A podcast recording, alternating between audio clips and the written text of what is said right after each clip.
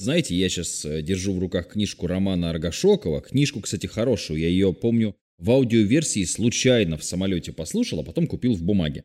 И на книжке, если вы просто видели, не видели, там обложка, и там написано 2020 год, доходы за месяц, расходы, накопления, накопления за год, 2022, 23, 24. Но в 22 все можно было обнулить, потому что с такой инфляцией, и знаете, очень грустно, приходишь в магазин, например, покупаешь, ну я не знаю, пиво безалкогольное, вот я не знаю, лето не могу себе, вот прям что-то может не хватает, ну вот тянет выпить безалкогольного пивка. Ну, собственно, Берешь, вроде смотришь, ну, что, 100 рублей бутылка, думаешь, наверное, нормальная. Приходишь в офис, смотришь, оно 0,33. Думаешь, ну, прикол. Ну, покупаешь другое, оно 0,45 или 0,40. Вроде как бы и банка-то, ты думаешь, вроде. Вот, а раньше, вот в моей молодости все было 0,5, между прочим. И вот эти все книжки про клиентоориентированность, типа, ну вот, нужно же больше клиенту давать, а сейчас прямо с клиента нужно последнюю рубашку. Ну, не знаю, не знаю. Мы, конечно, дарим подарки клиентам и находим возможности посылки отправить и так далее. И в этих ситуациях смущает, когда ты за свои деньги подарок клиенту, он что-то купил, а ты ему еще подарок, а он посылку не забирает. Вот бывает, я очень не люблю такое. Ну, правда, на 100 посылок возвращается 3-4, но тем не менее. Ну, короче, деньги есть всегда. ну да, да, ну книжка так называется. Вообще очень житейская, очень житейская. Почему у нас возникают финансовые проблемы и к чему это приводит? Большинство людей не учат грамотному управлению личными деньгами. В школах и вузах этот предмет только появляется. Родители чаще всего сами финансово безграмотны. Мы совершаем неправильные действия, ошибаемся и набиваем себе шишки. Вроде бы денежные трудности не убивают, они просто отравляют жизнь. Эту модель мне очень напомнил ролик в интернете «Ужасно медленный убийца с ложкой». Там главного героя ежедневно лупит чайной ложкой существо, похожее на смерть. Это не смертельно, но достаточно больно и неприятно. В результате к 25-30 годам каждый человек успевает накопить солидный опыт финансовой неуспешности. Денежные трудности становятся настолько привычными и родными, что их отсутствие кажется неестественным. Наверняка вы ловили себя на мысли, что как только с деньгами становится хорошо, мы почти дожидаемся, когда же вернутся обычные трудности. Неприятный сценарий будущей жизни воспринимается нами гораздо легче. В безоблачное финансовое изобилие мы не верим, просто ни разу его не видели. В результате негативный опыт воспроизводит негативный опыт. Это подтверждает суровая статистика. Не имеют собственного жилья 20% россиян, а нуждаются в улучшении жилья 84% россиян. Это данные ФОМ 2014 года. 49% семей не имеют собственного автомобиля. Среди владельцев машин 48% ездят на отечественных, а не на иномарках. Автостат 2014 год. 62% россиян не имеют сбережений в ЦИО. 70% россиян никогда в жизни не были за границей, а 83% не имеют загранпаспорта. 64% россиян э, не хватает денег на жизнь. 13,1% россиян живут за чертой бедности, 40% считают себя бедными. 60 миллионов россиян пользовались кредитами, 80% э, экономически активного населения. Непогашенные долги есть у 39% э, ну, процентов населения. 41% должников после оплаты кредита остаются за чертой бедности, а одна треть заемщиков платят за кредит более 50% доходов.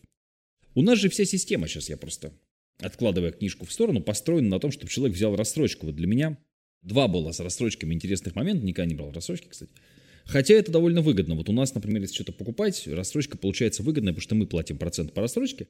Но у нас огромное, процентов 80 людей сейчас покупают в рассрочку. Это ну как бы так. Типа у человека нет там 15-20 тысяч на карте свободных. Или там трех даже тысяч бывает, что там 3, 3, 3 900, по-моему, в рассрочку уже берут. Это первое было, когда мы только подключили рассрочки, я так удивился, думаю, блин, а что, серьезно?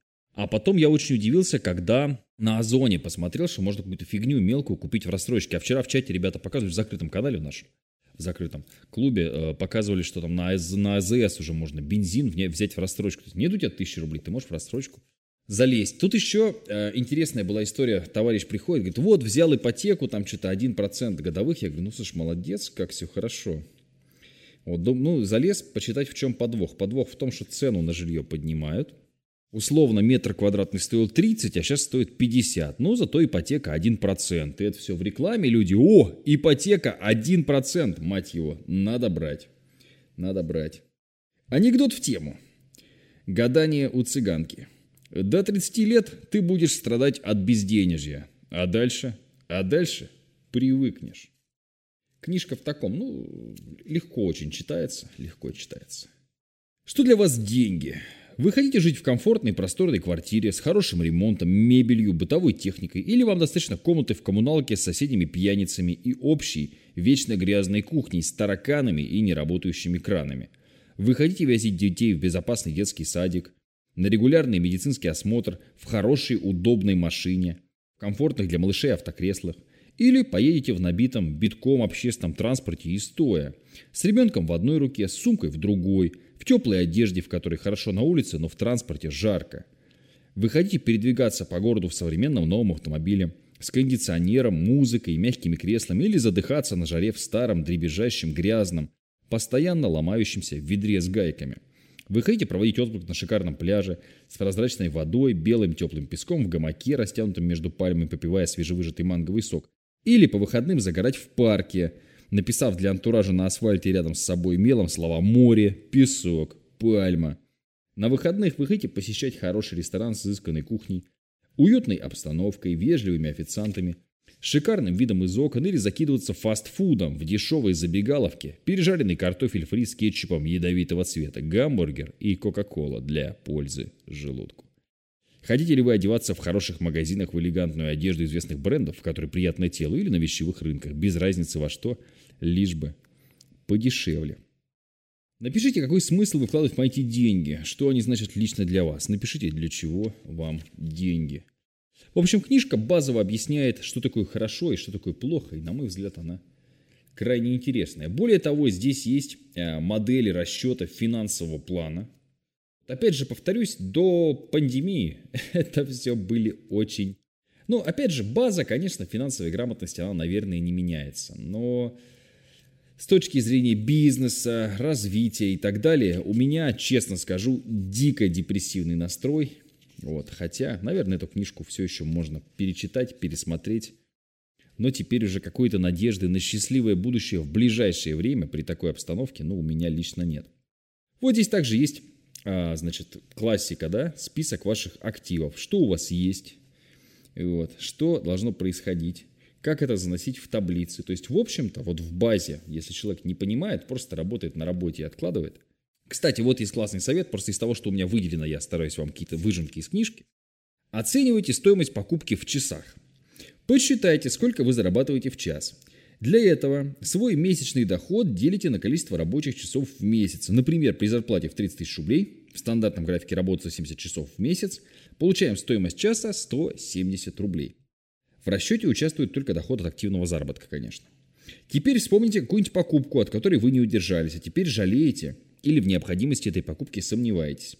Вы можете сказать, что жизнь заставила считать каждую копейку и таких покупок не совершаете, но я в это не поверю. Даже при моем богатом опыте управления деньгами и финансовой дисциплине, рекламные призывы и акции маркетологов иногда берут верх. Так я однажды купил наушники известной марки по акции, послушав в них для пробы любимую запись. Удовольствие быстро прошло, я не меломан, а наушники пришлось потом продать на сайте бесплатных объявлений. Вот на примере наушников и посчитаем. Стоили они 5000 рублей.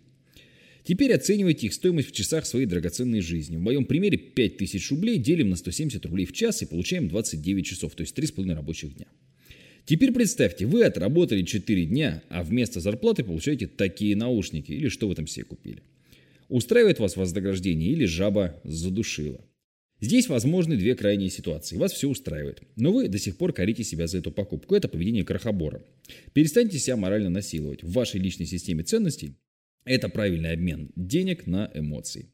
А если не устраивает, то это действительно выброшенные деньги. Смогли бы удержаться от покупки, если бы заранее оценили ее не в деньгах, со словами «один раз живем», а в часах своей драгоценной жизни? Большая часть моих учеников говорят, что да, смогли бы. Сознательно или нет, но мы оцениваем свой достаток не по количеству денег, а по объему эмоций, которые позволяем себе за счет трат. Если деньги потрачены, а эмоции не получены, для психики это равносильно потере денег. И даже при доходах в полмиллиона рублей в месяц можно ощущать недостаток эмоций и быть неудовлетворенным, неудовлетворенным своим доходом. Кстати говоря, миллион рублей и полмиллиона рублей – это уже и не доход, это уже курам насмех. Ну, это мой комментарий. Но бывают и противоположные ситуации. Ваши доходы вполне себе средние, но вы тратите с умом, то есть на то, что доставляет удовольствие. Значит, вы выжимаете из своих денег максимум эмоций, и возникает ощущение, что денег хватает. Вот такой парадокс. Я давно отношусь к расходам как к инвестициям. Возвратом от правильных инвестиций являются деньги. Но затем мы их обмениваем на эмоции. Значит, возвратом от потраченных денег являются именно эмоции. Если покупка совершается не в долг и доставляет радость, то тратите деньги на здоровье. Даже когда предмет стоит приличную сумму. Вы не настолько богаты, чтобы покупать дешевые хреновые вещи, говорит народная мудрость.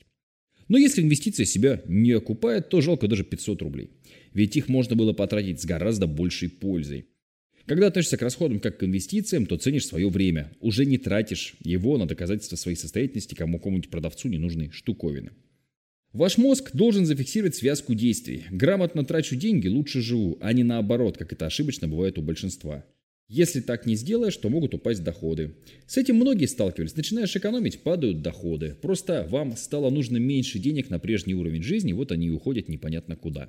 Чтобы не лишиться доходов, потратьте часть сэкономленных денег на что-то приятное, а лишь часть отправьте на перевыполнение своего финансового плана. Ну, хорошее отношение к деньгам у товарища мне нравится.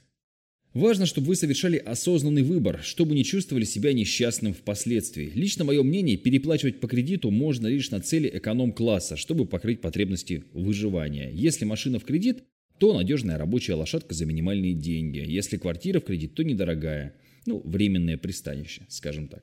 Важно не надорваться на своих целях. Книжка крайне адекватная, не толстая, есть в аудиоверсии. Ну и опять же повторюсь, да, все-таки это вот эта версия моя, да, я просто брал с полки то, что когда-то читал и вот решил в качестве, так сказать. Ну, она переиздана в 2019 году, конечно. Она хорошая, тут есть над чем подумать.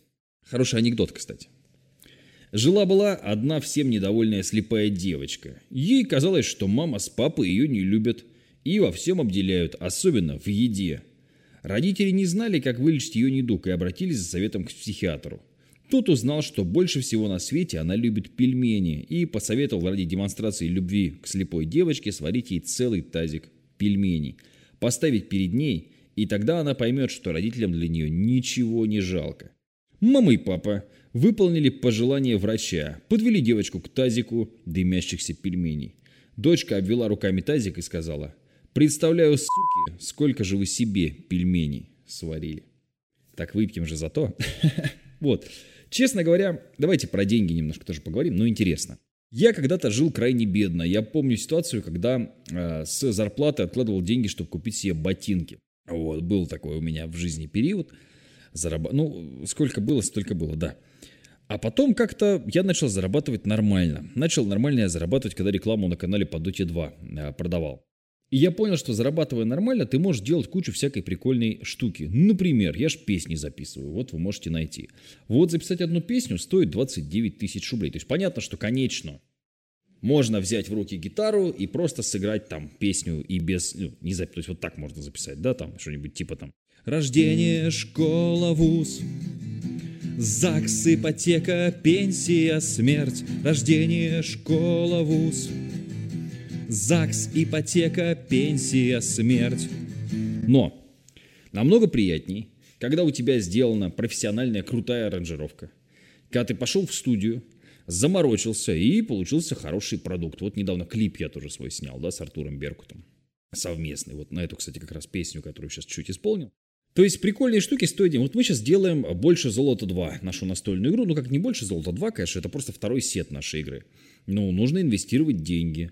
Деньги эти, скорее всего, не отобьются. Обратно, может быть, не, ну, вероятно, не вернутся, потому что там, ну, довольно много нужно инвестировать. Я хочу там, чтобы это была большая коробка на 4 фракции, чтобы это был комикс, а, чтобы человек открывал, читал, смотрел, узнавал историю, что происходит, почему там племена, не племена там, фракции разные, да, ну там племя тоже есть одно, э, сражаются друг с другом. То есть что вообще, куда, куда бежать, что вертеть, вот такая история. Но это все, естественно, стоит денег, сил и энергии. Но это делает жизнь яркой и прикольной. То есть вот все эти движухи, они делают жизнь яркой, интересной, прикольной, тебе есть что вспомнить, у тебя есть какой-то результат, есть что показать. То есть для меня всегда вот творческая самореализация, она была крайне важна. И творческая самореализация в наше время напрямую упирается в деньги. То есть, насколько хорошую гитару ты можешь себе купить. в насколько хороший микрофон ты можешь петь, э, сколько людей узнают о твоих песнях, когда ты запустишь рекламную кампанию и так далее, и так далее, и так далее. Все это упирается в деньги. Поэтому нужно уметь ими пользоваться, их зарабатывать. То есть всегда у меня есть какие-то цели, там, не, дом построить. Ну, мне было все время прикольно. В принципе, мне лень, конечно, писать книгу, я уже достаточно книг написал, как бы у меня вот сейчас, ну, как бы на это не стоит. Но в целом мне не стыдно за то, как я живу жизнь. У меня много разной веселой движухи, много веселых историй, что-то происходит. И во многом, во, несмотря на то, что я как куркуль сижу в деревне, во многом это происходит благодаря тому, что у меня есть деньги. Вот. Так что я вам рекомендую начать зарабатывать больше. Ну и, конечно, не работать на дядю. Это тоже дело такое оно в конечном итоге ни к чему не приводит просто. Ни к росту доходов, ни к росту уровня счастья. Как мне кажется, в основном.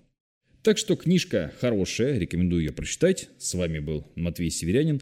Дай вам Бог, как говорится, здоровья, счастья, любви, великолепного настроения.